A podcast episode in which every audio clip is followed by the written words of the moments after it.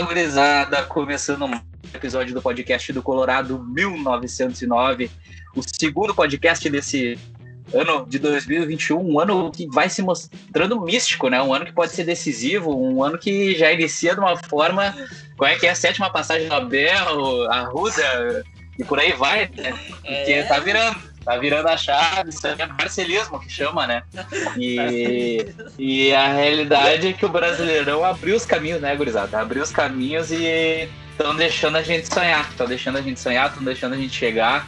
A gente vai falar muito sobre isso hoje, essa semana que foi uma ótima semana para o Inter, não só pelas vitórias no Campeonato Brasileiro, mas também pelos resultados paralelos, né? A gente está gravando agora domingo aqui de noite, né? De sangue doce, depois da vitória do Inter para cima do, do Goiás e da vitória do Inter também para cima do Ceará, né, durante a semana.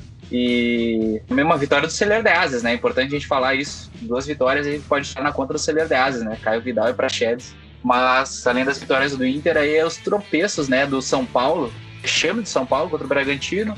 Tropeço de São Paulo contra o Santos em casa. E hoje também o Flamengo tropeçando, né? Então, como diz o poeta, teve. Ah, isso daí é foda. Teve gente falando hoje que os resultados foram bons para a dupla Grenal. Daí eu te, daí eu pergunto. Bom pra, bom pra quem, rapaz? Bom pra quem? Bom pra quem? Quem tá brigando lá em cima é o Inter. Quem tá brigando lá em cima é o Inter. Eu não vi nada bom nenhum se os caras empataram com Fortaleza ontem. Mas isso, é, isso aí é, um, isso daí é uma, pra uma gurizada que acompanha a gente aí. Uma gurizada do outro lado lá que acompanha a gente pra saber. Essa daí. Mas é. vamos lá, gurizada, sem mais delongas. E aí, Diego, como é que tá, meu velho? Tranquilo, acreditando no título? Boa noite, bom dia, boa tarde, Ayrton, Giovanni, todos que estão nos ouvindo. Acho que tua introdução foi perfeita, né, Ayrton? Eu gostaria de lembrar nossos, nossos ouvintes que uma semana atrás, quando a gente gravou o, o episódio de início do ano, não tinha acontecido nenhuma rodada ainda, timidamente nós falamos aqui, até com um certo constrangimento. Ah, mas quem sabe esse campeonato brasileiro abre, né? Abre os caminhos, como tu mesmo falou. Mas nenhum de nós aqui Talvez no fundo a gente acreditasse, mas a gente passou isso por cima. E não é que nem o mais otimista curado poderia imaginar que os dois primeiros jogos o São Paulo ia jogar seis pontos ia somar zero. E o Inter ia jogar seis e ia somar seis, né? E nós estamos a três pontinhos da liderança, faltando nove rodadas. Então, assim, nós estamos entusiasmados, né? Claro, é um começo promissor, né? Mas ainda com calma. Estamos iludidos. É, nós estamos iludidos. Mas ainda com calma, porque realmente o, o, desempenho do Inter não tem sido lá muito, muito seguro, né? Mas vamos ver, nós temos. Agora a coisa virou, o ano começou com tudo e cada jogo vai ser uma final. Né? Vamos ver o que, que vai dar. É, eu acho que é bem por aí. Fala, gurizada, boa noite, boa noite aos nossos ouvintes. É, eu tô no modo ilusão ativado, né? Não tem como não tá. A gente tava morto no campeonato brigando pelo G4, a gente falava muito nisso, que era importante afirmar né, a vaga no G4, a vaga direto para Libertadores. E do nada, a gente está a três pontos do líder e com totais condições de, de ser líder, né? A gente pega o Fortaleza agora na próxima rodada e depois tem um confronto com o São Paulo, né? Então a gente pode chegar contra o São Paulo para ver quem é líder. Então do, isso surpreende todo mundo. Acho que não tinha o Colorado que esperava isso. A gente via muitos discursos dos jogadores, da direção nova que chegou, que vão brigar até o fim, mas ninguém via o Inter com, com possibilidades reais, até porque o São Paulo vinha jogando bem, né? O São Paulo desandou e tomara que continue assim, né? Agora tem um jogo contra o Atlético Paranaense, jogo complicado fora. É o Inter tem o Fortaleza, né? Então, as chances da gente chegar contra o São Paulo com, com os dois times empatados é muito real, né? Então é torcer, agora é acreditar até o fim, são nove jogos, nove jogos. Então a gente tá muito perto de chegar no fim e quem sabe aí uma alegria, né, gurizada? É, cara, acho que, que o que resume essa, essa virada do esse campeonato brasileiro, a gente estava conversando aqui antes de começar a gravação do Diego, é que lembra um pouco como foi o Campeonato Brasileiro de 9, né? Que é o Campeonato Brasileiro que o Flamengo conseguiu uma arrancada espetacular com o Petkovic aposentado e o Adriano Imperador, né? E escapou das nossas mãos por na última por uma empregada, né? Uma empregada gremista. Vou lembrar isso aí, e... vou lembrar. Vou lembrar, né? Porque eu tava, já, já tava assinada já daqui umas rodadas. E, e, foi um campeonato que lembra um pouco, mas eu tava conversando com o Diego, assim, que naquele campeonato o próprio Flamengo conseguiu uma recuperação, tinha um time muito forte e o time do Inter era muito forte esse Brasileirão eu vejo que os times eles são ruins mesmo. Na realidade é essa. É. Tirando o Flamengo aí, que tem um elenco que é, que é muito bom, claro, né? elenco bom, assim. Uh, o, o Flamengo esse ano, em nenhum momento, justificou o futebol para para estar tá disputando o título, né? Chegou muito pela qualidade individual dos seus jogadores, mas eu vejo que que está muito em aberto por justamente essa questão de a gente não ver ninguém despontar, né? Nenhum time está conseguindo regularidade. O Galo já teve o seu momento, São Paulo já teve o seu momento, o Inter teve o seu momento, decaiu e agora tá. Então é um campeonato que que está totalmente aberto. A gente viu hoje o, o Flamengo perdendo o Ceará em casa, jogando muito mal. Perdeu. Só o Pedro errou três gols na cada gol, né? E, e mesmo assim, algumas jogadas que tu vê que não são jogadas muito. Uh, no direito tem um, né? um, sistema muito formado no Flamengo. É, é muito na qualidade individual, assim. Uhum. O São Paulo também perdeu com um gol vergonhoso do Santos, para mim que existe, né? E tá tudo muito em aberto. E o próprio Inter, né, cara? A gente vê assim que eu vou fazer uma analogia, né? Que eu acho que é, fica mais fácil da compreensão ele tá tipo um elefante em cima de uma árvore, né? Ele, ele chegou lá em cima, mas eu não sei se o galho, o galho vai aguentar o peso, o peso do negócio, né? Então espero que aguente até o final do Brasileirão, porque a realidade é que, que apesar das vitórias, o Inter não vem jogando bem para justificar né, essa sequência de vitórias. O Inter, na realidade, principalmente contra o Ceará, no primeiro tempo, uh, teve muito perto três gols coisa tirou uma bola em cima da linha, uma corte providencial. E tirando os jogos contra o Palmeiras e o Boca, que foram jogos acima da média, principalmente contra o Boca, e o, o jogo contra o Bahia também foi um jogo. Os outros jogos foram bem fracos, né? A grande questão que fica é que parece que mesmo jogando mal a gente consegue, vai conseguir o resultado. Isso é. não tem explicação. Assim. É, eu acho, Ayrton, que o que a gente tem que se apegar é o seguinte dado: são apenas nove jogos isso é o que a gente tem que se apegar. São só nove jogos.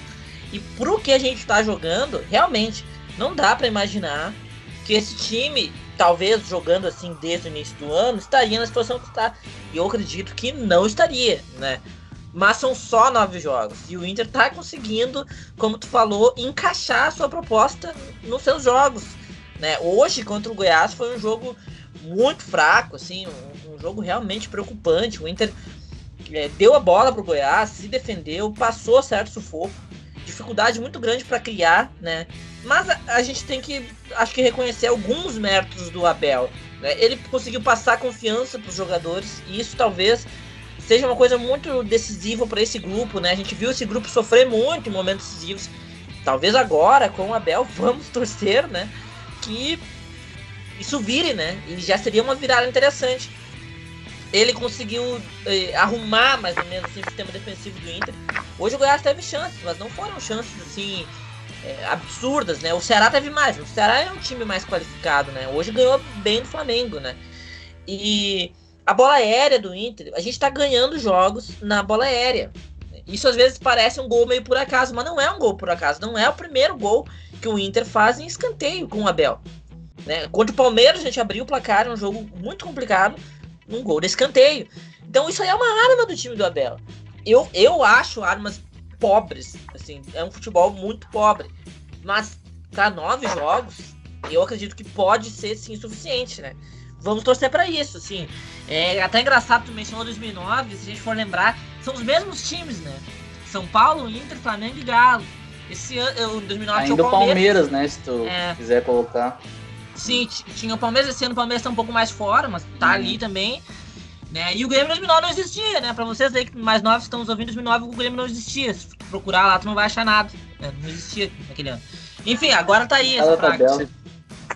Mas é isso aí, são os mesmos times e, cara, a gente tem que ter a esperança de que dessa vez nós vamos ser o Flamengo, né? Porque a gente vai ter que ser o Flamengo de 2009, a gente vai ter que arrancar. Vamos ver, tá indo, né?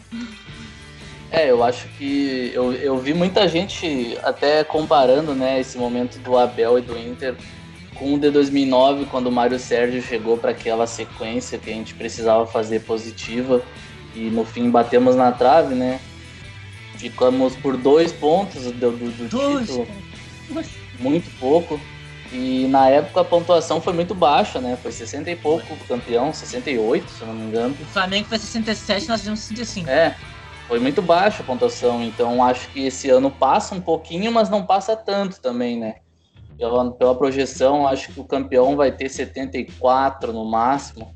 Então vai ser um campeonato até o fim, acredito, porque todo o campeonato os times eles se, se eles tiveram seu momento, aí caíram, daí veio outro com um momento bom, caiu de novo. Então tá tendo uma troca, né, de quem joga um futebol um pouquinho mais vistoso, consegue engatar uma sequência e aí consegue ficar lá em cima. O Grêmio já deu uma embalada, já perdeu a força. O Palmeiras tem dois jogos a menos, é bom a gente falar, eles podem igualar a nossa pontuação. E o Galo vai jogar agora, segunda, e depois tem mais outro, né? Então Santos o Galo, em casa. o Galo pode ficar dois pontos na nossa frente e um, e um do São Paulo. Mas mesmo assim é um campeonato muito equilibrado, né? Tipo, ninguém tava, tava se largando. O São Paulo chegou a ficar nove da gente, 12 do, do Palmeiras e por lá você vai. E não, não conseguiu manter. Então acredito muito que agora é o momento de, de, de conseguir manter essa boa fase. A gente está cinco jogos vencendo e a gente não pode deixar cair isso aí, porque são jogos que vão ser cada vez mais decisivos, né, cara? Porque agora a gente tem o Fortaleza, que teoricamente é um time mais fácil de bater, mas a gente sabe que na prática não vai ser isso.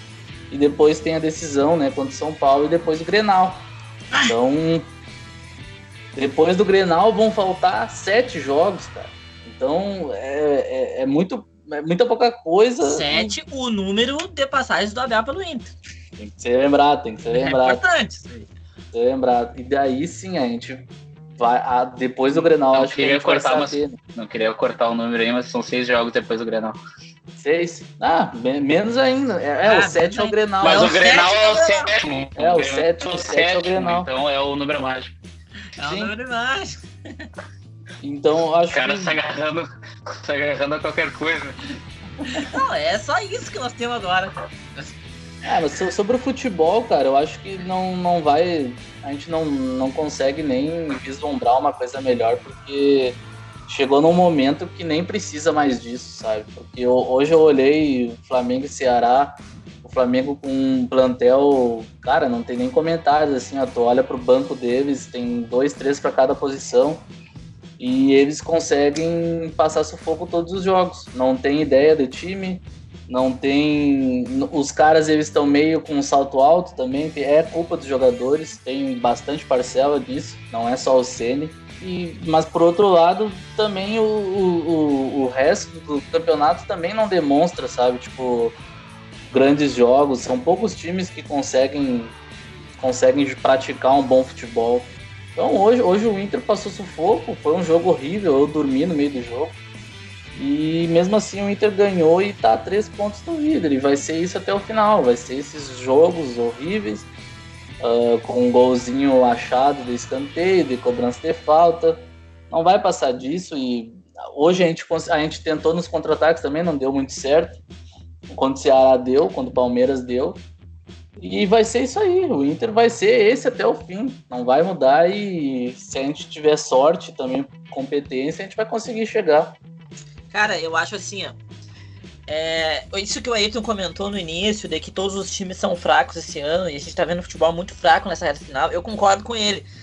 Mas se a gente olhar pro campeonato, esses times que estão disputando o título, todos eles tiveram algum momento de bom futebol no ano. O Inter teve seu momento, né, de, de- de estabilidade, de, de- bom futebol mesmo. O São Paulo talvez tenha sido o mais é, é, que deu pinta, né, de que ia realmente ganhar o campeonato e agora parece que está despencando. E o Flamengo, a verdade, eu acho sobre o Flamengo é a seguinte: eles estão vivendo o 2007 deles. Num, numa escala um pouco maior, mas é o 2007 deles. É uma ressaca de 2019 que eles estão vivendo. Num ano maluco, sabe? Mas. E, e o Jorge Jesus também conseguiu manter ali um pouco o ritmo por boa parte do ano. Mas o Flamengo hoje tem um ambiente, me parece que muito com esse com áreas de ressaca, né? Os jogadores sabem que eles já fizeram uma coisa incrível pelo clube. E é difícil conseguir essa motivação. Claro que em termos de qualidade, eles têm um time fantástico ainda. Mas hoje, o cenário que a gente está vendo, e eu, pelo menos enxergo assim, me parece que o Flamengo vai sair da disputa. Nós já abrimos quatro pontos pro Flamengo. Ele tem um jogo a menos, é verdade, mas é um jogo com o Grêmio na Arena. É um jogo de dois times que me parece que vão vir assim. Não sei, o jogo tem cara do empate, sabe? Talvez o Flamengo esteja saindo da disputa. E eu vejo que essa reta final pode ficar muito entre Inter, São Paulo e Atlético Mineiro.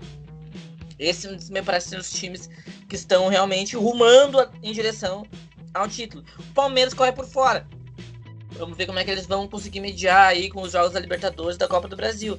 Daqui a pouco esse pode ser o ano do Palmeiras o Sormani tava certo, nós somos todos bobos vivendo no mundo do Sormani, assim. e o Palmeiras vai ganhar tudo. Não sei, pode acontecer, né?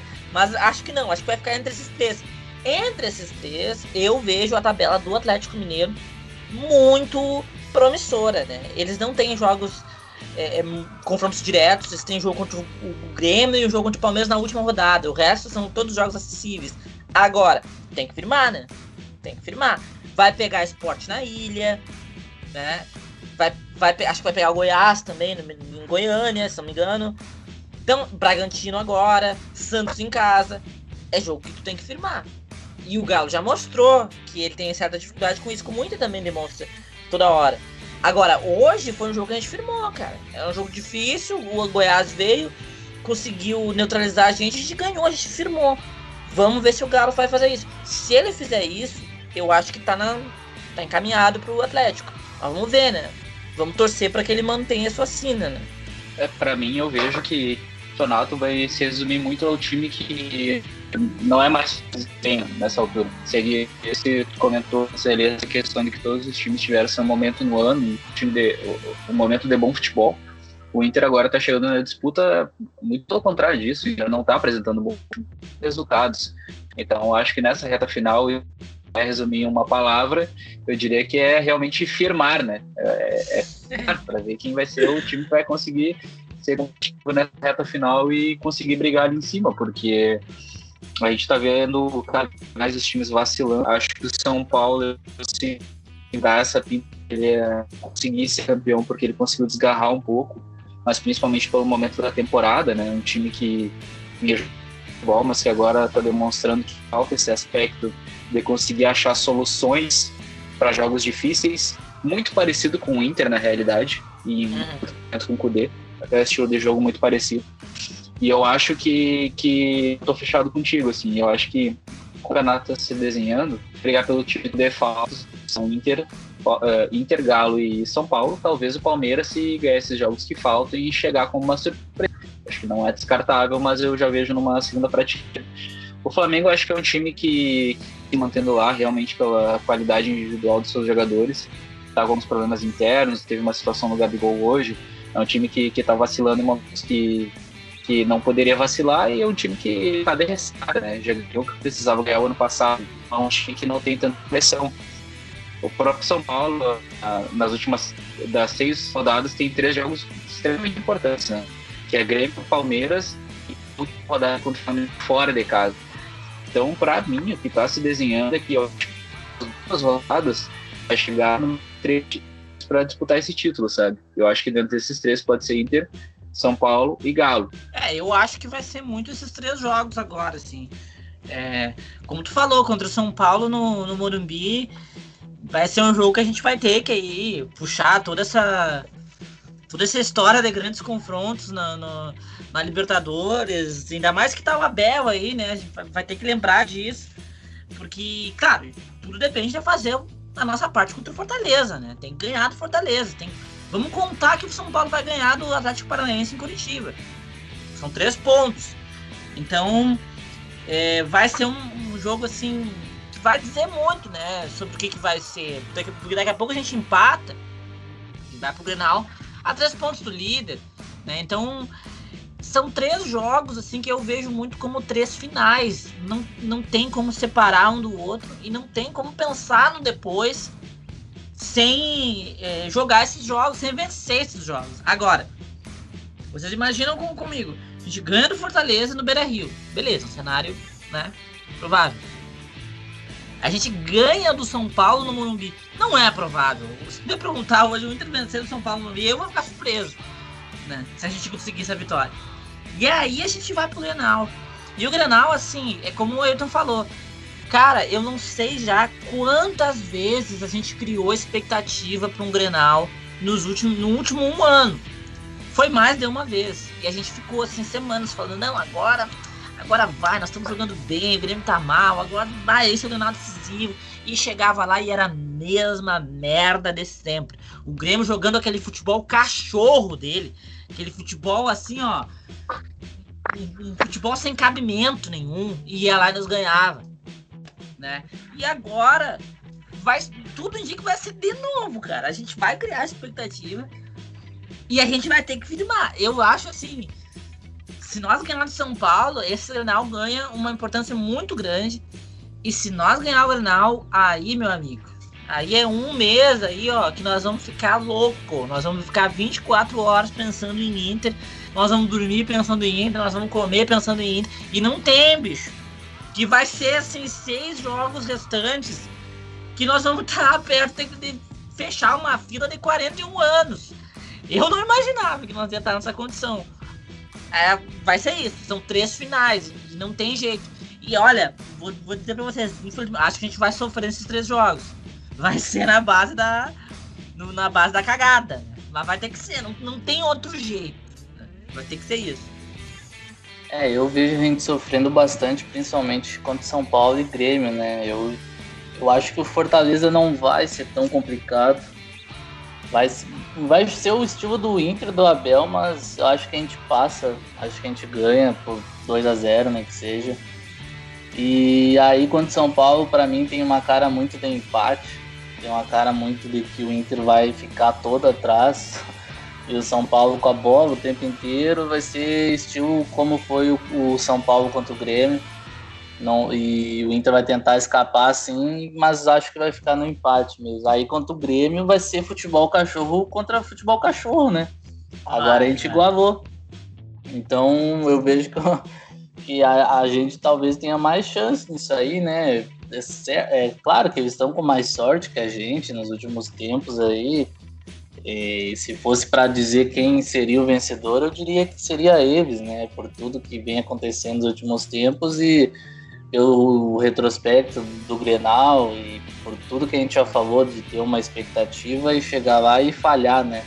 Então, se fosse para dizer quem venceria, o Grêmio, mas acredito que a gente possa chegar e, e enfrentar e finalmente vencer, sabe? Para tirar essa zica e, e correr para a taça. Seria, seria épico, seria. Ainda mais se a gente ganhar de Fortaleza e São Paulo e chegar no, contra o Grêmio e ganhar. Daí, meu Deus, vai ser uma ah. loucura. Não, não consigo nem imaginar assim a expectativa que a gente vai ficar para levantar essa taça finalmente, né? Depois de 40 anos aí. E seria épico, né? Por tudo que a gente passou nessa última década, todas as falhas, as derrotas, os vexames os grenais que a gente perdeu. Seria uma redenção, né? E com um treinador que a gente não imaginava, né? Que é o Abel Braga, que é, é o cara aí que chegou com todo mundo dando pau e tá aí agora nos podendo nos dar um título, né? Seria. Bah, Abel aí teria que ter um, um cantinho só para ir lá dos camarotes do Inter. Cara, é, assim, a, a, realidade é que a gente, a gente comentou sobre a pontuação, né? Uma, uma provável pontuação de campeão. Eu acredito que 74 pontos é uma boa projeção, o Giovanni comentou, acho. No momento o Inter tem 53, né? Então, e dentro dessa projeção, né, dos 19 pontos que o Inter precisaria, cara, se a gente ganhar, assim, ó, imagina se a gente ganha agora contra Fortaleza e daí faz o crime lá em São Paulo cara, a forma como a gente vai chegar para esse Grenal vai ser uma coisa inexplicável, cara. Porque Gigante. se a gente chega a ganhar esse, se a gente chega a ganhar esses três jogos em sequência, a gente precisaria só de 10 pontos para conseguir bater 74. E daí são 10 pontos em seis jogos, cara. E desses seis jogos a gente tem o Bragantino em casa, o Sport em casa e o Corinthians em casa. E os jogos fora, Flamengo, Vasco, Atlético Paranaense. Então, cara, é assim, é, é claro, um passo de cada vez, a gente tem ganhado Fortaleza primeiro. É extremamente chave. Claro que pelo confronto direto, mas para conseguir manter essa sequência, ver essa pontuação, para não quebrar esse ritmo de fato do Inter. Porque a gente pode estar, tá, nesse aspecto matemático mesmo, é muito importante, eu acho até no aspecto emocional, psicológico dessa equipe, ver que, que a gente está tá conseguindo chegar mais perto, né? Nos próximos jogos as coisas são mais. As equipes são mais batíveis, né? São mais mais resolvíveis, assim, então, solucionáveis. Então, é, é, é bem o que o Diego falou, assim, a gente vai chegar no momento da temporada que a gente não, não vai dormir, assim, dependendo do que acontecer nessas nas próximas partidas, uhum. sabe? É, cara, eu acho, assim, que vale a gente, a gente lembrar o seguinte, o Inter, ele, do Abel Braga, ele tem demonstrado uma dificuldade muito grande de se impor contra times mais fracos, times mais fechados. Hoje, contra o Goiás, foi um parto. A gente fez um gol de escanteio. Até tivemos ali algumas chances no segundo tempo, a bola do Peglo, outra bola do, do Nonato, mas muito pouco. E a gente vai ter ainda alguns jogos que o cenário vai ser parecido: Fortaleza em casa, Bragantino em casa e Sport em casa. Eu acho que é bom a gente ter em mente que esses três jogos vão ser jogos assim, ó. Não dá para vacilar, não dá mesmo. E vai ser difícil. Agora, a gente quer se apegar também ao retrospecto do time do Abel. Os dois melhores jogos foram os dois jogos mais difíceis. Contra a Boca na Bomboneira e contra Palmeiras em casa. Foram os dois melhores adversários que o Abel Braga enfrentou. E foram também as duas melhores atuações do Inter. O jogo encaixou ali contra o Boca. A gente fez uma grande atuação. E infelizmente não tivemos sorte nos pênaltis. Agora, a gente vai ter que repetir isso aí contra São Paulo, contra Grêmio, principalmente esses dois e também lá na reta final contra o Flamengo no Maracanã. A gente vai ter um jogo, dependendo de como chegar o cenário ali. Ah, é um jogo bem brabo esse, né? Lá no Maracanã. É. Tem que ir lá, não pode perder e tal. E na última rodada com o Corinthians, que é um adversário histórico nosso já, né? O Corinthians se tornou já um adversário histórico. Eu não consigo ver o Corinthians vindo para cá, para Porto Alegre, de férias já. Eles vão vir para nos complicar, você pode ter certeza disso. Então, não, a tabela às vezes pode parecer um pouco fácil, mas a real é que é, nessa altura do campeonato, de como o Ayrton falou, virou briga de cego no escuro. Assim. Não tem mais como saber nada. Ninguém sabe mais nada do que está acontecendo. Então, todo jogo vai ser difícil. Daqui a pouco, algum jogo que a gente não imagina que, que vai ser fácil se torna fácil. Mas hoje, vendo a tabela do Inter, a gente vê jogos contra times mais fracos que o time tem dificuldade de jogar e jogos contra times difíceis que são times difíceis, né? Claro, nesses todos o mais difícil vai ser o Granal, o Granal vai ser uma final, vai ser um jogo muito importante. E aí, dependendo de como a gente se sair desse grande teste de novo, né? Que o destino coloca nesse time aí, nesse elenco, aí a gente pode imaginar o que vai ser o resto. É, eu acho que a gente chega para esse para esse próximo jogo aí com uma semana boa de treino, né? Eu acho que é, é, meio que obrigação o Inter apresentar um futebol um pouco mais mais leve, né? Nem que seja contra o Fortaleza, porque hoje foi foi foi complicado, cara. Foi assim, ó. Eu dormi de real, não, não tô de, de arreada, eu dormi. Eu, a partir dos 30 minutos, já comecei a cambalear e quando eu vi eu tava dormindo e acordei com o gol do, do Prachetes. Então foi uma partida muito fraca que o Inter fez e eu acho que se retrancou muito cedo na partida. Colocou o Lindoso junto com o Dourado. Pra quê mais um volante, cara? Aí depois tira o Dourado e bota o Lucas Ribeiro, assim. Uma, umas sugestões que pro Abel fazem sentido, mas pra, pra gente que tava assistindo o jogo e, e vendo o que, que o Inter tava fazendo, né? Não, não, não fazia sentido nenhum. E o nosso meio praticamente não joga. Gente, hoje o Prachedes ainda foi, foi bem no jogo. Se pegar os, números deles, ele, ele, ele, foi muito bem na partida, desarmou bastante, deu bastante passe, ainda fez o gol, né? Então foi um cara ainda que conseguiu jogar um pouco mais, mas de resto ficou muito nulo, né? O Patrick jogou mal, o Nonato foi, foi a quem também. Eu acho as jogadas pela direita com Caio Vidal muito forçada eu acho que só é muita bola nele e ele tem que ter um, um nível de precisão muito alto para esse estilo de jogo do Abel. Então é que nem o Patrick, o Patrick recebe tanta bola, daí a gente vê, pá, o Patrick tá mal, mas também o cara recebe 50 bolas por jogo e não tem um nível tão alto de precisão. e acaba indo mal em algumas partidas, bem mal já, mas eu acho que o Caio ele não, vê, não foi mal no jogo, não é isso que eu tô dizendo. Eu só acho que esse estilo limita muito o que, que ele pode dar para o time. Eu acho que é um guri que precisa de jogo, obviamente. A gente, a gente ganhou por causa dele lá no, no Ceará, ele que fez o gol do desafogo. Aí, então é um cara que precisa de sequência e ver a gurizada em campo é sempre bom, né, cara? Hoje a gente tá, tinha o Prachedes, fez o gol, o Caio já fez na outra rodada, o Yuri tá jogando bastante. Então acho que quanto Fortaleza a gente precisa. Eu acho que a gente vai até porque vai voltar o Ed e o Yuri Alberto. E aí tem que ver se o Galhardo vai pro jogo, né? Se não for, eu não sei o que, que o Abel pode fazer. Se ele vai colocar os dois juntos ou se alguém vai esperar. E aí eu acho, eu acho que, que ele vem com o Yuri Alberto. Alberto. Olha, se o Thiago, Thiago Galhardo estiver bem, eu acho que o Yuri Alberto vai ficar no banco de novo. Ah, sim, isso sim. Mas eu não sei se o Galhardo vai estar tá bem, né? Sei não. É, eu também eu acredito que em uma semana eu não acho que ele não se recupera, mas é uma, é uma coisa para se começar a ver, né? Se a gente vai ter que deixar sempre um no banco pro, pro Caio jogar, não sei. Eu acho que o Yuri, quando tu desloca ali pra direita, ele é um cara que joga bem. Ele, entrou, ele fez isso contra o Ceará e o Abel entrou no para ficar no lugar dele. Ele foi bem, ele faz bem aquela função do lado direito ali. Então, não sei, eu acho que tem que ser melhor resolvido isso aí. Não, não quero que o Caio saia, mas eu quero um melhor o, o Yuri no time. O Yuri não pode ser reserva desse time. É um cara que vem fazendo gol aí. Hoje na transmissão falaram que ele, ele fez cinco gols e ele e o Edenilson participam de, de quase 80% do, do gol do, do, Inter, então é muita coisa. O Inter tem que pensar em mostrar um jogo melhor contra o Fortaleza para depois chegar melhor contra São Paulo e aí o Grenal é pode jogar mal e ganhar que eu tô nem aí. Tá? Ah, não, daí é briga dos Aí foda-se. Aí foda-se, o Grenal é só ganhar. E pra te ver, né, cara, como que é o futebol. Hoje o Inter fez um gol, cara, que o nome da bola parada é o Rodinei, né? E aí eu te pergunto, quando é que tu imaginou isso aí? aí, aí eu te questiono. Aí eu te questiono. Cara. É, então, cara. Fala, pode falar, Diego. Pode falar. O Abel trouxe umas coisas assim que a gente não, não imaginava, né? Então, assim fora de órbita, assim, fora do momento do futebol, acaba se tornando uma inovação.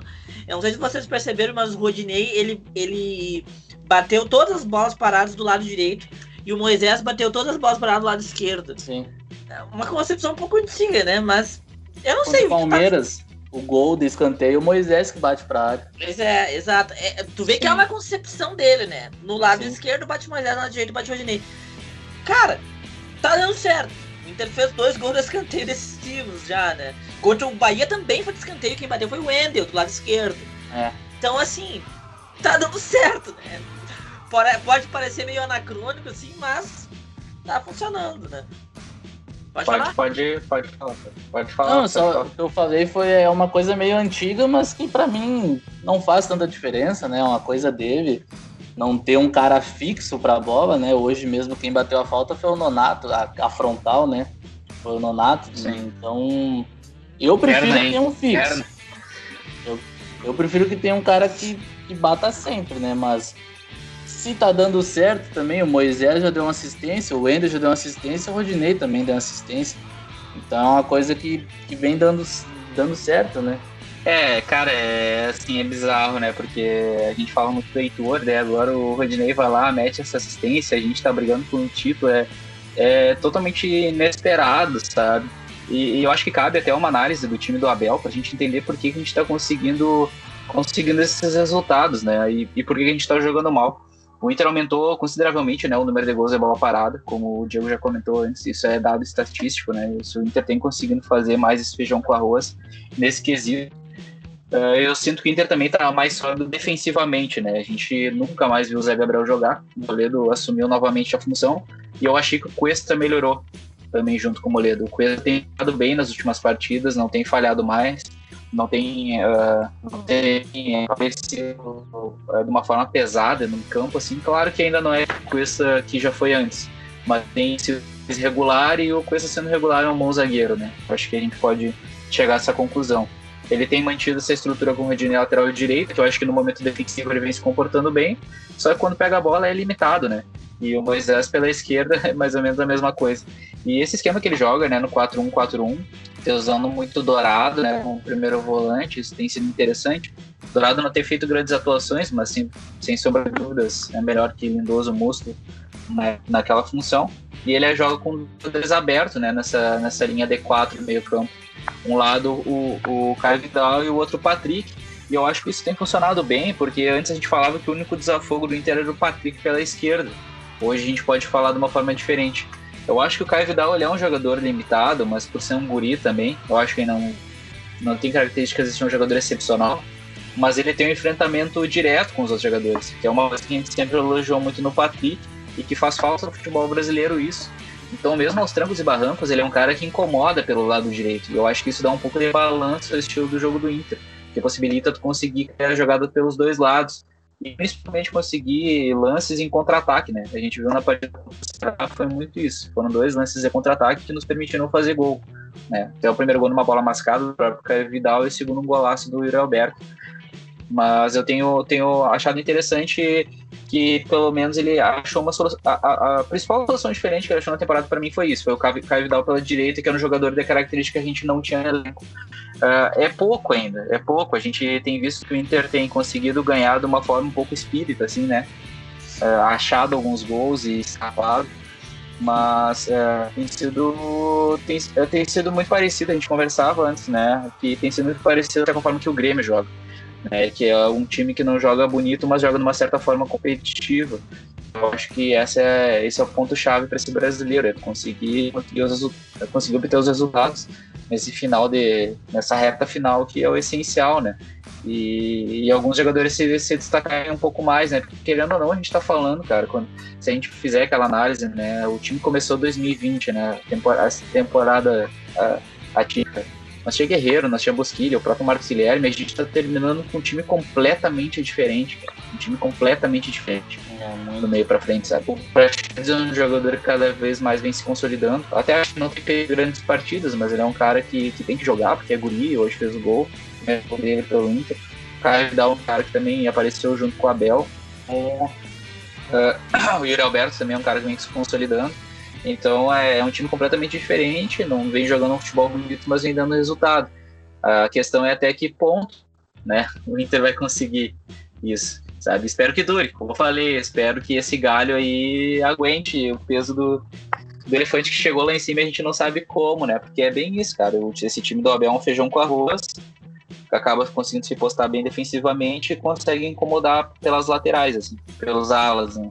É, eu acho que tu dissecou bem, assim, a alegoria do elefante no, no da tartaruga lá em cima. Um elefante, né, pela grandeza do Inter, uh, em cima do galho lá em cima é perfeita, né? E torcer pro galho, galho aguentar. A gente não sabe se o galho vai aguentar, ninguém sabe. Vai ser muito esse o espírito.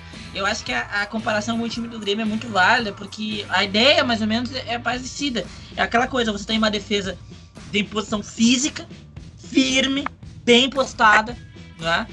E você tem um desafogo pelos lados com jogadores que vão na, na jogada individual e um centroavante que está iluminado. Né? Esse é o time do Grêmio. Você tem ali o PP, que é um cara né, desafogo pelo lado. Você tem o Jean-Pierre, tem o Alisson, tá, o Diego Souza iluminado na frente. E é isso, não tem mais nada. Não tem combinação de jogar no meio, não tem dinâmica de jogo ali, pá, não, não tem nada disso. É, e o Inter, é, isso é, isso é pra quem tá ainda em 2017, né? Tem uhum. muita gente em Rio São Paulo que vive em 2017. Enquanto o Inter, o Abel, você vê que realmente a ideia dele foi mais ou menos isso. Dar confiança para alguns jogadores que ele sabe que tem potencial, a gente sabe também que tem potencial, como o Dourado. Né? O Dourado ele, ele encaixou uma posição que foi um problema no ano do Inter, que é o primeiro homem no meio de campo. O, o, o ele variou muito entre Lindoso, Musto, Johnny, nenhum deles se firmava bem ali. E a moral do Abel é que ele conseguiu colocar o Dourado ali. E o Dourado, o Dourado, a gente sabe de, do, da qualidade dele. E ele realmente é muito firme ali na frente da área, né? Ele combate, ele, ele desarma. E ele não é um grande passador, mas ele também não, não compromete ali na frente. A zaga com Cuesta Moledo muito firme também se impõe contra os adversários. E dois laterais que também são laterais em posição física. Ao contrário do Kudê, que precisava de laterais que conseguissem, né, ter um pouquinho de desenvoltura com a bola, time do Abel não precisa disso, precisa de laterais que, que combatem, né? Isso ele consegue. Agora, é como o Ayrton falou, para conseguir atacar, você depende do Patrick e do Caio Vidal. É muito pouco, né? O, o Galhardo não tá numa fase tão iluminada. O Yuri tá. E aí esse é um ponto que eu quero chegar também. A gente já teve um, um primeiro turno do Galhardo. Por que não o Yuri não, não pode ser o nosso homem do segundo turno? Né? Daqui a pouco, todo time campeão precisa disso, né? Mais estrela nos momentos chaves. E o Yuri tá se mostrando esse cara, né? Verdade que ele é reserva, mas, cara, ele sendo reserva e entrando do jeito que ele tá entrando, pra mim tá valendo, sabe? Ele tá entrando e tá decidindo todos os jogos. Talvez agora até tenha uma sequência. Então é isso. Só uma outra coisa, eu vejo muito Colorado comparando o time do Abel com o time do Odair. Gente, eu acho que não tem nada a ver. E já vou deixar claro que eu acho que o time do Odair era bem mais forte que esse. E eu não sou fã do time do Odair. Mas o time do Odair, eu acho que era mais organizado. E era mais forte mesmo, mais competitivo mesmo, sabe? O time do Odair tinha aquela coisa do tripé. Lembram disso? Todo mundo falava no passado do tripé. Primeiro volante dourado, Patrick e Edenilson. Que davam uma dinâmica no meio de campo que, que é muito maior do que a dinâmica que o time do Abel tem. Né? O próprio centroavante lá com o Damião, o Nico Lopes, Potker, às vezes o Elton Silva e tal, tá certo? Não são lá peças muito interessantes, mas era um time que passava muito mais confiança e ganhava os jogos com muito mais convencimento do que esse time do Abel. O time do Abel pode ser campeão brasileiro, né? Isso aí, o daí, o daí teve 90 minutos para ganhar o Brasil também e a gente viu o que deu, né? Vamos torcer para que não aconteça. É, o próprio o, o Odair, né, que tu citou, é um time bem diferente, até porque o Odair jogava com três caras no meio, o Abel joga com quatro caras no Exato. meio. E na frente, o Odair começou a se perder depois que ele inventou de puxar os Sobs, o D'Alessandro, esses, cara, esses caras para ataque. Aí ele começou a se perder. Quando ele tinha Dourado, ou depois Lindoso, né? O Lindoso jogou até mais. Jogou bem, jogou bem, Uh, o Edenilson, Patrick, Nico Lopes, Damião, Potker, Wellington Silva, tanto faz. Quando era esse, esses caras, o Inter do Odair dava certo. Aí quando ele começou a inventar os sobs de ponto, da Alessandra ali fazendo a função do atacante também, aí ele se perdeu. Aí, aí, aí quando a gente tava no nosso melhor momento, que foi uh, quando a gente tava jog... foi jogar contra o Flamengo e depois a gente tava passando de fase nas Copas do Brasil, com o Guerreiro voando. Aí ele decidiu fazer aquelas burradas, enfim, é um time bem diferente, não tem nem por que comparar. A única coisa parecida é o, é, é o jeito que, que, espera o adversário. Sim, Somente sim. isso, não tem nada a ver. O Odair jogava. Falar que jogar bonito é foda, né? Mas jogava melhor, mais jogava vistoso melhor. que esse time do sim. Abel.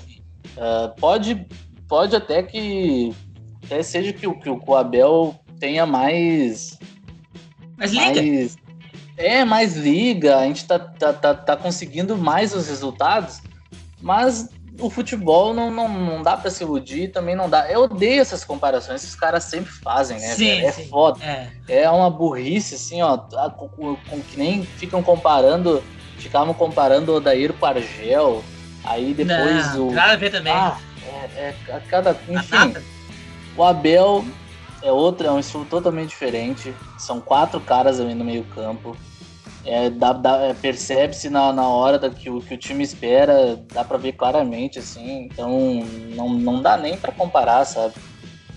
E eu acho que é um, é um estilo que, que dá para fazer a gente chegar longe, sabe? Por, porque tem poucos jogos, no caso, né? Eu acho que aí a gente vem de cinco vitórias seguidas, a gente pode chegar a sexta tranquilamente, porque a gente é um time né? Tá brigando lá embaixo, Fortaleza.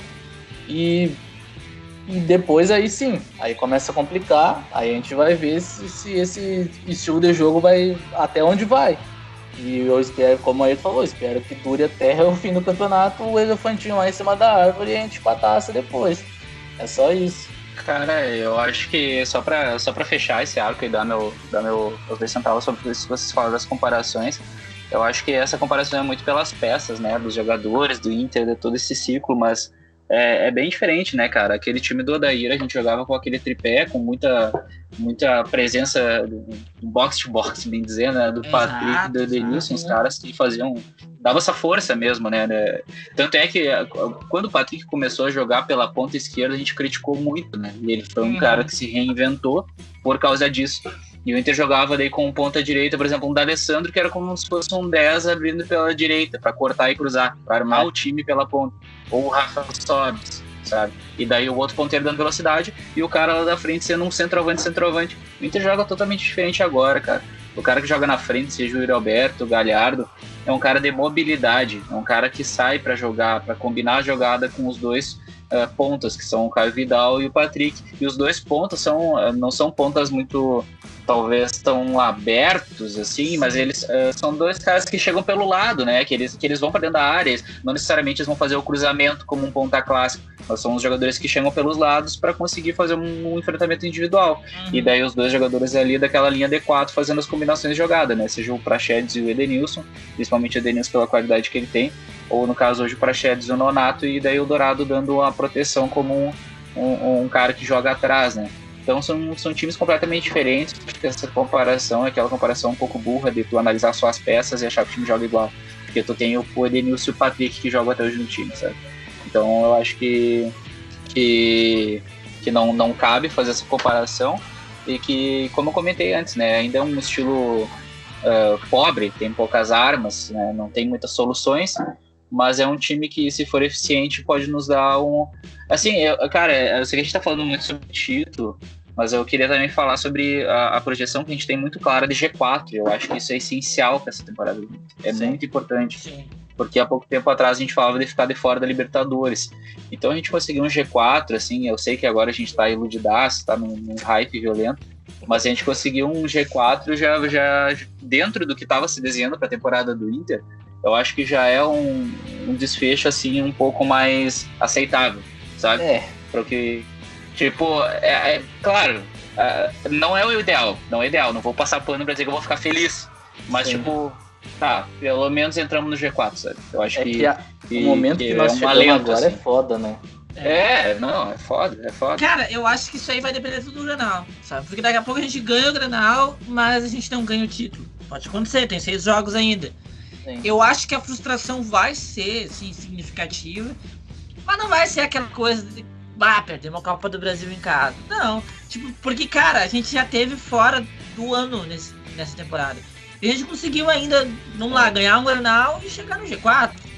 Sabe? Ah, já vai estar tá ótimo mesmo. Já vai estar tá ótimo. Assim, e vamos começar uma nova história agora com o Miguel Ramírez e tal em 2021. Assim, o Abel fez, fez o que ele podia, ele veio, conseguiu deixar a gente uma boa condição e tá valendo, sabe? Claro que vai ser frustrante, são 41 anos, é muito tempo, né? Uhum.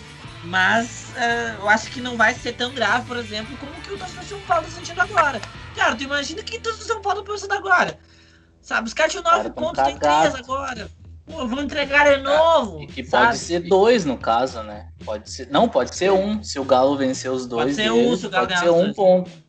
Não, e o, torcedor de São Paulo ele tá apavorado porque, cara, não vamos, a gente não pode esquecer que eles caíram numa semifinal da Copa do Brasil, podendo decidir basicamente na arena, né?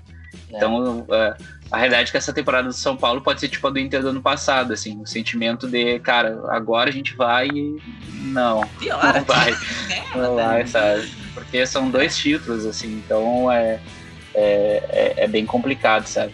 Mas, cara, eu acho que, que vai ser. A gente vai vir aqui toda semana e eu acho que a cada semana a gente vai ter que analisar esse contexto do brasileiro. Acho que tá tudo extremamente aberto, vai ser muito mutável. A gente.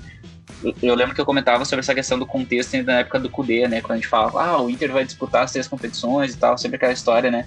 E eu falava, tipo assim, cara, acho que depende muito do contexto.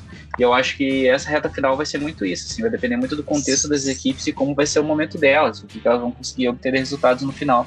Porque é, a gente tá chegando, tá em aberto e tem que sonhar mesmo, sabe? Independente de estar tá jogando bem ou não, depois se levantar a taça, ninguém vai ficar pensando assim, ah, e aí, jogaram lá, estavam jogando muita bola ou o que que era, sabe? Ninguém vai questionar isso aí, cara. Então, assim. É, não, vai, vai. E daí nós, cara, daí a, a, vai abrir a discussão, né? Estátua pro Abel, aí é foda, né? Aí é, é foda, né? Vai ser cara, uma discussão, sim. Vai ser é. aqui na aldeia ainda, meu Deus. Cara, o Abel Braga, vai, se ele ganha o brasileiro, ele vai virar o treinador mais, mais mítico da história do Rio Grande do Sul. Mais é. que o Renato. Sim. Mais que o sim, Renato. Sim, sim. Ganhou, cara, o cara ganhou Libertadores Mundial, né, velho? tem, tem como, tem. cara. Assim, ah, o Ronaldo ganhou como jogador e tal, agora ele tem uma grande história. Mas ele tem uma identificação lá com, com, o Rio e tal, ele não é um cara muito presente aqui no estado. E eu não sei, eu tenho a impressão que em termos de, de, de, de, assim, repercussão de mídia e tal. Posso estar errado, mas eu tenho a impressão que em termos de repercussão não, não, mas mídia, eu, a e o Inter estão mais longe. Sabe? Não tem, não teria, não teria nem comparação, porque é o seguinte, ele teria ganhado a Libertadores com o Inter, que o Inter ainda não tinha vencido, teria ganhado no Barcelona do Ronaldinho do Mundial e teria conquistado o brasileiro depois de 41 anos. E ganhou o Brasileiro certo. É, é, é, sabe? Muita coisa. Então, assim, não, não tem. Só que, claro, a gente, é, eu, vou, vou, eu vou jogar um bodezinho d'água fria aqui, porque eu acho que é importante a gente lembrar para a torcida que a gente criticou muito e eu mantenho a minha crítica, não, não vou mudar em relação a isso que o Abel, quando chegou, falhou muito. O Abel prejudicou muito o Inter por tudo que a gente já comentou aqui. Não conhecia o elenco, chegou avoado, chegou sem, sem estar preparado para pegar o trabalho que ele pegou. E isso prejudicou muito o Inter eu naquele momento. Uma, e... Vou jogar uma, uma pergunta aqui. E se fosse o Cudê nessa altura? Onde é que nós estaríamos agora? No brasileiro. É no brasileiro. Eu, eu tenho palpite, vou deixar meu palpite. Eu acho que nós estaríamos na liderança com uma vontade, com uma gordurinha. Com uma gordurinha. Sim considerado? Sim. Mas vou deixar pra vocês aí. Beleza. Já. Quer falar primeiro, Giovanni? Senão eu posso emendar aqui. Tá. Não, pô, então emenda já que tu tava falando. Beleza. Cara, eu, eu acho que eu concordo com, com o Diego por uma questão. A gente falava muito do time do Inter ter uma consistência. E a gente não pode esquecer que quando o Cudê saiu, o Galhardo tava, tinha metido 15 gols no brasileiro, se eu não me engano, né? Aí era artilheiro disparado da competição o Inter uh, tava, era líder do brasileiro, oitavos da Libertadores e quartos da Copa do Brasil. Eu acho que poderia tirar o Inter um pouco da disputa brasileira seria ter ido mais longe nas outras competições. Porque antes de falar do brasileiro, na verdade, para mim, o Inter poderia ter sido finalista da Copa do Brasil e pelo menos chegar nas quartas da Libertadores, sabe? Então acho que já começa por aí.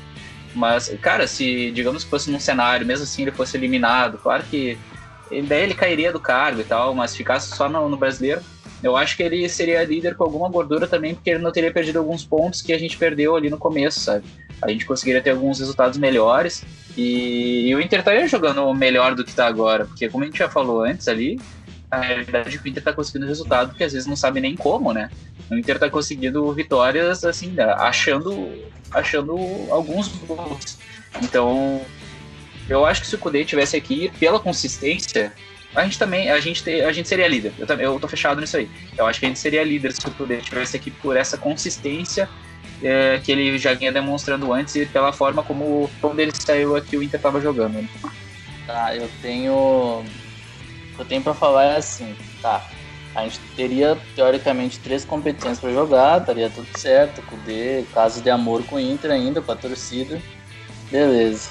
Só que aí, além de ter essas competições para disputar, o talvez isso aí o Inter perderia um pouco o foco real, assim, talvez não não talvez isso aí atrapalhar um pouco, talvez a gente ia cair em alguma competição, mas o, que o que me deixa assim, sabendo que o Inter seria líder hoje com talvez até certa tranquilidade, é que naquela época que ele saiu, a gente via o Flamengo o Galo com muita força. Tipo, principalmente o Flamengo, com muita força, de chegar e, e, passar por cima.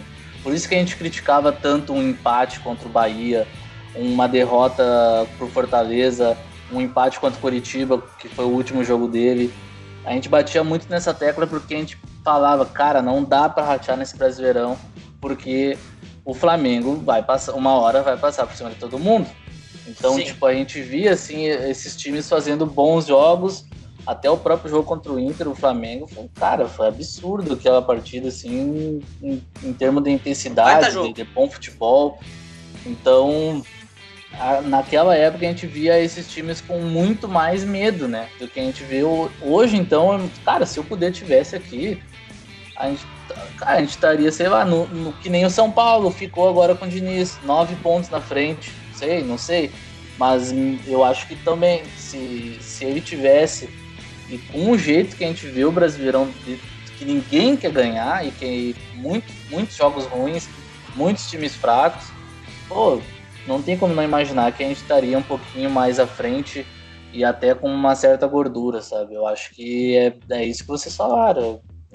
O Inter do Cudê ia mostrar um pouco mais do que a gente vê hoje e não ia deixar aqueles pontos contra o Goianiense fora, contra. Agora eu não lembro aquela sequência ruim do Abel, mas for, contra o Sub-15 do Santos, sabe? Tipo, uns jogos barbados assim a gente não ia perder. É, cara, eu eu sempre falei aqui, inclusive podem pegar aí, meio temporada, eu sempre falei que esse ano o nosso campeonato era o campeonato brasileiro. Com o Cudê. Com o Cudê Sim. eu falava isso. Porque o Cudê, ele é um treinador de pontos corridos. Ponto. Ponto. Sempre foi. Não é aqui que ele. Que ele ah, aqui encaixou os pontos corridos. Ele já era um treinador de pontos corridos no Racing, mas ele ganhou um campeonato argentino com o Racing, que não é qualquer um que ganha. não é? E eu tenho a impressão, é verdade, a gente ainda teria uh, competições de mata-mata, a gente teria Libertadores. Imagino que a gente iria eliminar o Boca Juniors, que, com todo respeito à, mística do Boca, assim, não é um time muito interessante, né? Não, não é nem um time muito forte, eu diria, sabe? Certo, eliminou o Racing e tal, vai, vai jogar com o Santos agora, semifinal. Mas assim, tínhamos totais condições de eliminar o, o Boca. A Copa do Brasil a gente sabe que é uma competição que o Inter tem uma história de dificuldade. Eu imagino que a gente ia acabar caindo fora nessas duas competições, tanto na Libertadores quanto na Copa do Brasil. Talvez não nos oitavos, mas iria acabar caindo fora.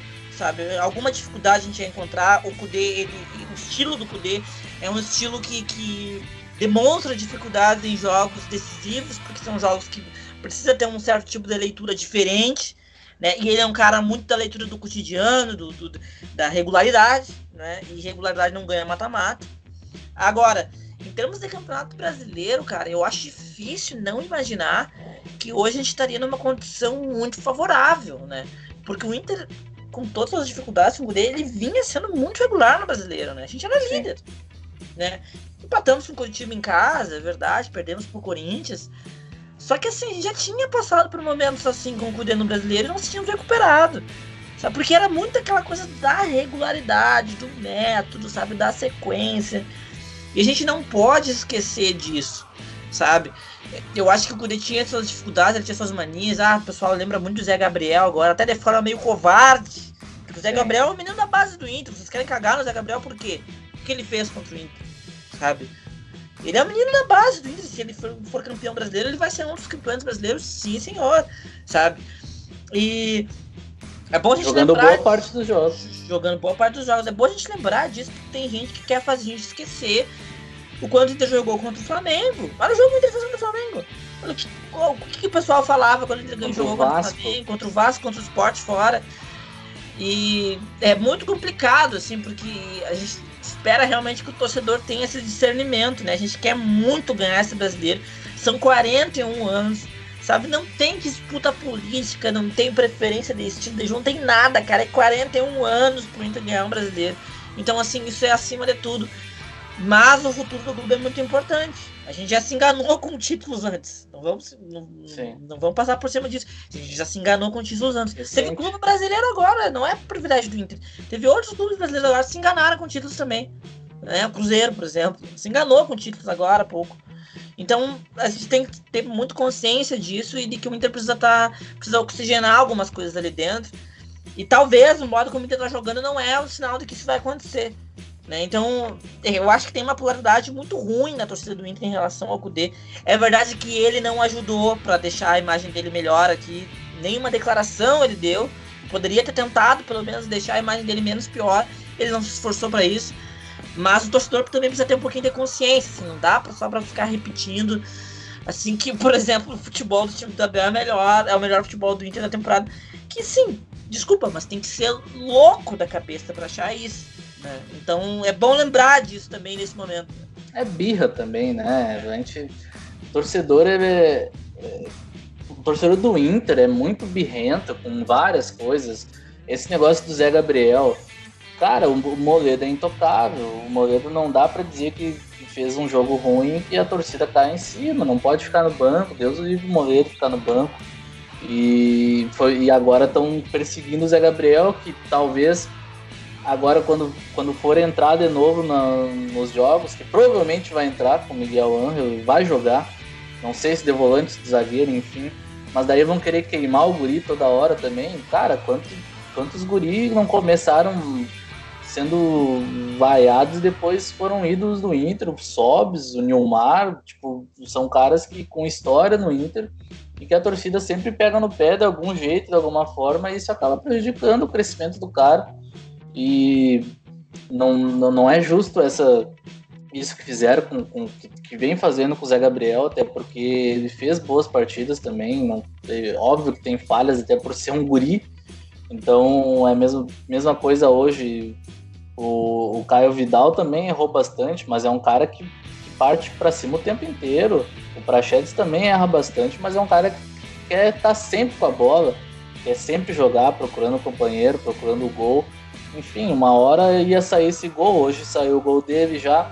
Caio Vidal, Caio Vidal já deixou o dele. O, o Nonato quase fez um hoje, então não tem por que queimar a nossa base, porque é o que a gente vai mais ver jogar daqui em diante com esse novo projeto do Inter e provavelmente novo treinador e que vai dar o que falar, né, cara? Só de imaginar que o Abel for campeão e o, e o Inter pegar e anunciar valeu Abel, obrigado por tudo.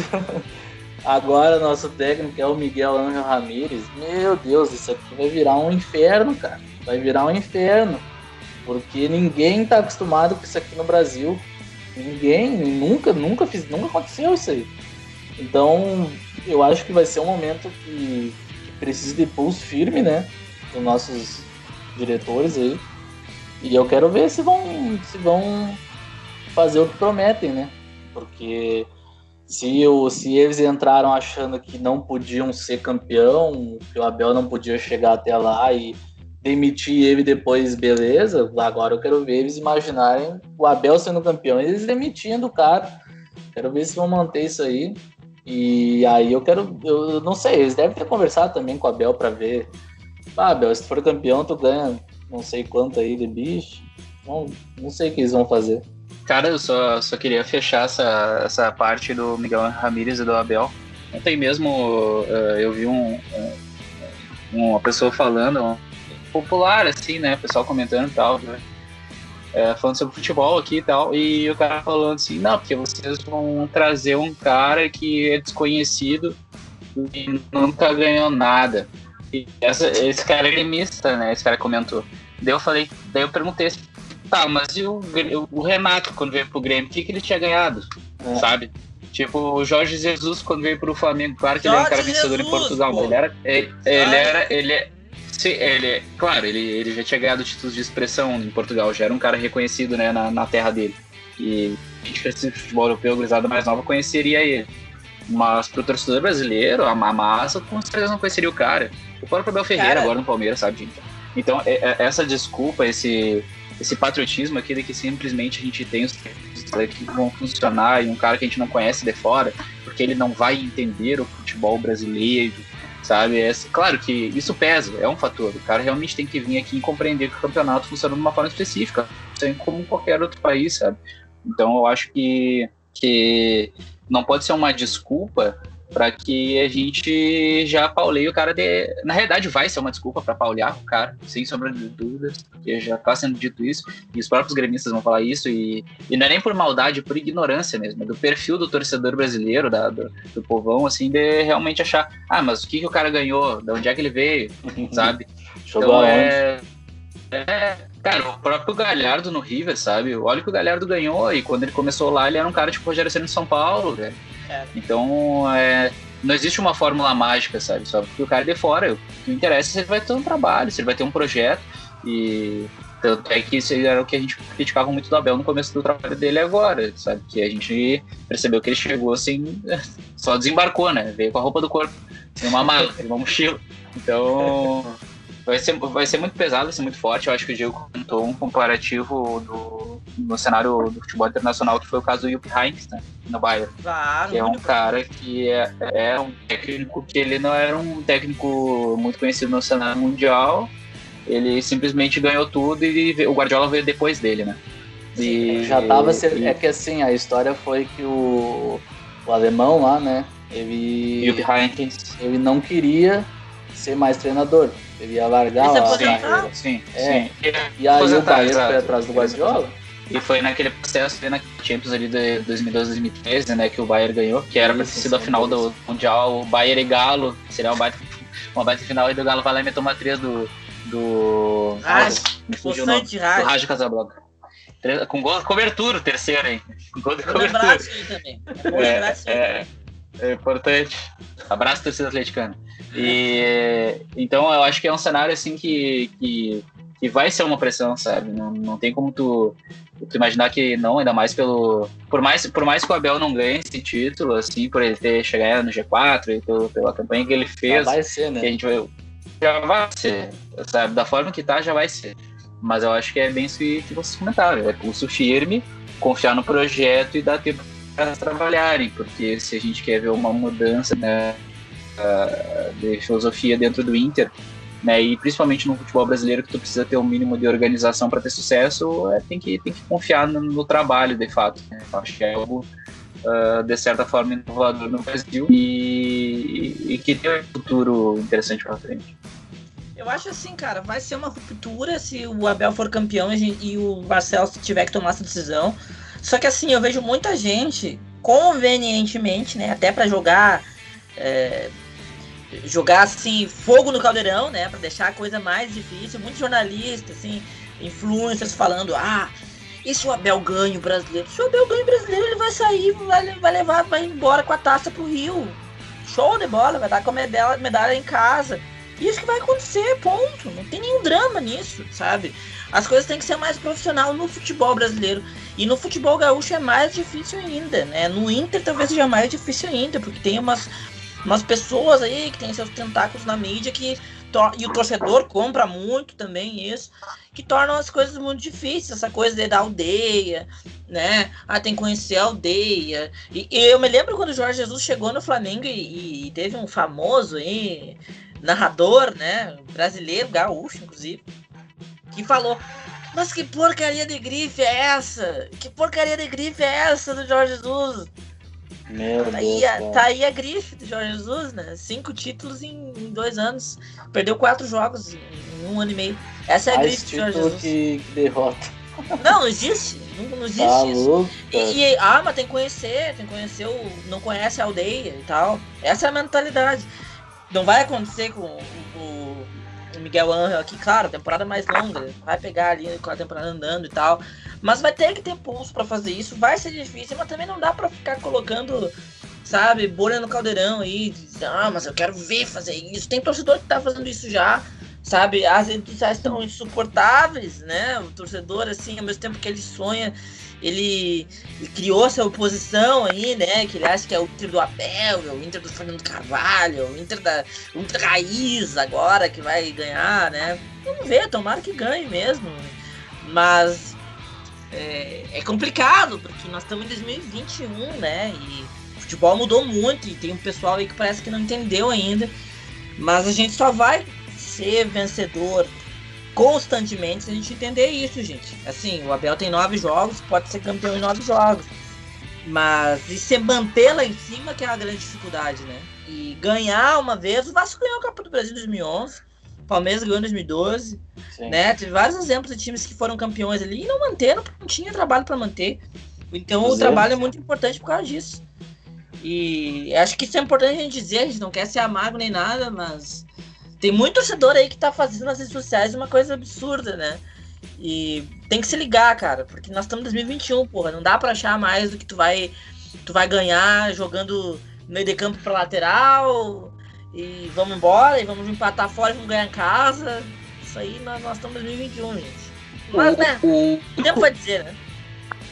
o único clube que eu aceito que, que tem esse misticismo em 2021 e quando for daqui 100 anos se chama 100 anos não porque daí o, o técnico vai, vai estar falecido mas que eu aceito estar em 2021 com Matou. esse misticismo se chama Vasco e Luxemburgo esses aí quando unidos venceremos sabe? esse daí é o megazord do Vascão então trembala da colina né Estou, Ah, estou embalou com três já. agora no Botafogo É. já, já embalou, foda-se. Agora já meteu Botafogo três foi, né? Botafogo, não, não Ai. cai mais. Então é o casamento perfeito, né? Mas, gurizada, vamos, vamos encerrando o programa. Rest in peace, Botafogo. É, você foi. Obrigado. Obrigado por nada. Obrigado É. por Thanks for the memories, como diz o poeta. É, Uh, Gurizada, vamos fechando o programa, já, já, já deu uma horinha e pouco aí, nossa clássica já, e uma semana muito boa. E agora é final em cima de final, né? Não tem, não tem, não tem como a gente não pensar isso, porque a gente tá nessa disputa e o campeonato tá muito aberto e tem muita coisa para acontecer, mas vamos dar ali que nós estamos lá em cima, né? Acho que é isso aí, gurizada. Vamos fechando então. Um forte abraço para vocês. Valeu mais uma vez pela gravação. Só lembrando nossos ouvintes para nos seguir nas redes sociais. 2021 aí, estamos com tudo, né? Hoje já teve um postzinho do, do Yarley, compartilhou, né? Nosso Abraço, cometa cara. Yarley. Obrigado, Yarley. E nosso ouvinte, né? Nosso ouvinte. E. e- Isso é mentira. Eu acho que, eu acho que não. olha. Mas enfim, olha, não duvido, não duvido. Mas é isso aí, né, gurizada? Valeu mais uma vez. Uh, nos sigam nas nossas redes sociais aí, nosso arroba colorado1909, Twitter, Instagram, Facebook e nos ouvindo sempre no Spotify. A gente tá sempre lá postando e eu já queria até deixar aqui um, um aviso, um aviso de antemão para os nossos ouvintes, que o projeto, o projeto ele tá com sérias, sérias possibilidades de terminar por motivos de força maior caso o Inter seja campeão. Por que eu digo isso? O último jogo do Campeonato Brasileiro é no dia 24 de fevereiro.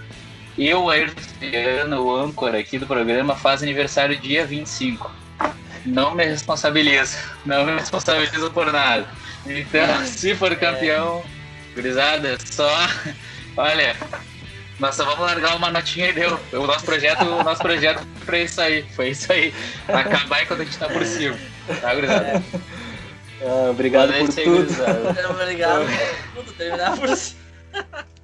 Daí a gente volta, depois no futuro, quando precisar de novo, a gente volta. Mas é isso aí, gurizada. Valeu mais uma vez, um forte abraço e vamos Inter!